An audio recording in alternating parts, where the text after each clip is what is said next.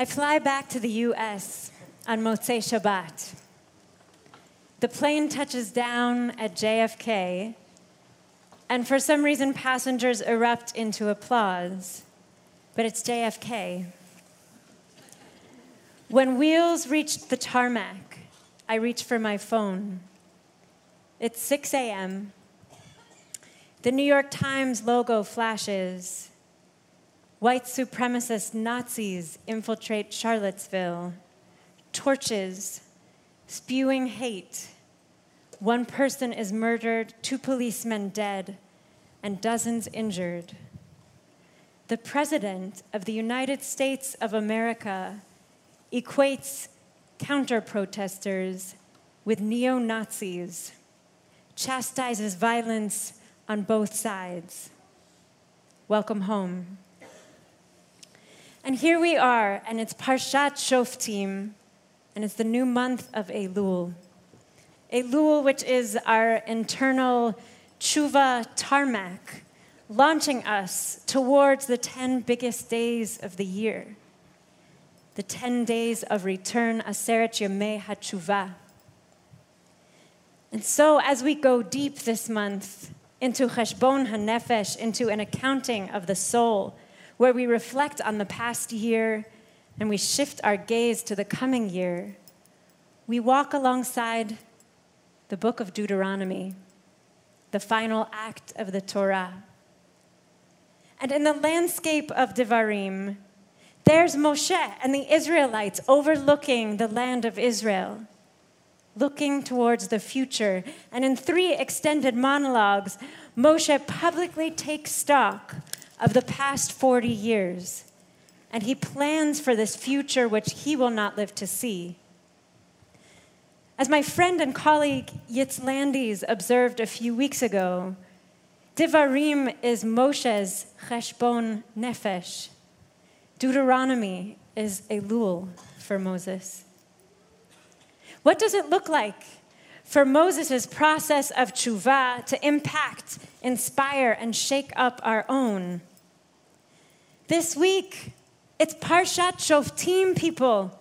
And Moses outlines a set of communal structures to build and maintain a just civil society a court system with lower and higher courts, a moral code for judges and politicians, guidelines for trustworthy witnesses, and of course, a national leader, a king what are the qualities listed for this leader, for this king in Parshat Shoftim? Firstly, he shouldn't have had many wives. Furthermore, he shouldn't have many horses, lest he turn the people back to Egypt in order to acquire more horses. In other words, he should not have amassed ostentatious pomp and wealth that would lead him to oppress the people and bring them back to the dark ages for the sake of his own gain. Finally, his heart should not be haughty over his brothers and sisters, but I digress. the leitmotif of this week's Parsha is tzedek, justice. The Torah grabs us by the kishkas and shakes us. Tzedek, tzedek, tirdof, lema'an tichyeh. Justice, justice you must pursue in order to live. These words ring in our ears as in the first days of Elul we begin to shine our light shine a light on our actions of this past year. Shoftim urges us to scrutinize the behavior of our country, our political entities, and our own small communities? Where are we on the long arc bending toward justice? As my chavruta, Rabbi Shoshana Friedman, noticed, many of us thought we were a bit farther along in the bend than we find ourselves today. And what is our role as individuals? Have I pursued justice with the fierceness and commitment with which I pursued eclipse glasses? In this past year, have I stepped up and forward for the sake of truth and justice? Tzedek, tzedek, tirdof. And not just one tzedek. We got two justices here. Ramban, in a gravelly 13th century Spanish accent, says the first tzedek is for the politician, for the judge. Have our court rulings been just? Have our local and national leaders acted for the sake of all who dwell in our country or have chosen to make a home here? Have they acted for what is morally right? And the king we looked to before, is he leading us towards an advanced justice or is he leading us back to Egypt? And Nachmanides speaks of a second, the second tzedek as well. So the first is the politician, and the second, that's you and me. We must not demand of our leaders what we don't demand of ourselves. Our cheshbon nefesh, our soul accounting this year, must be a cheshbon tzedek, a justice accounting.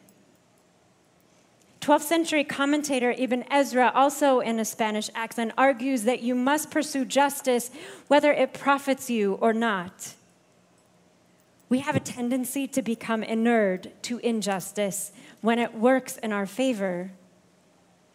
Part of our cheshbon tzedek this year must be investigating how we benefit from unjust systems and doing what we can to restructure these systems, even at a loss to our own sense of comfort and security.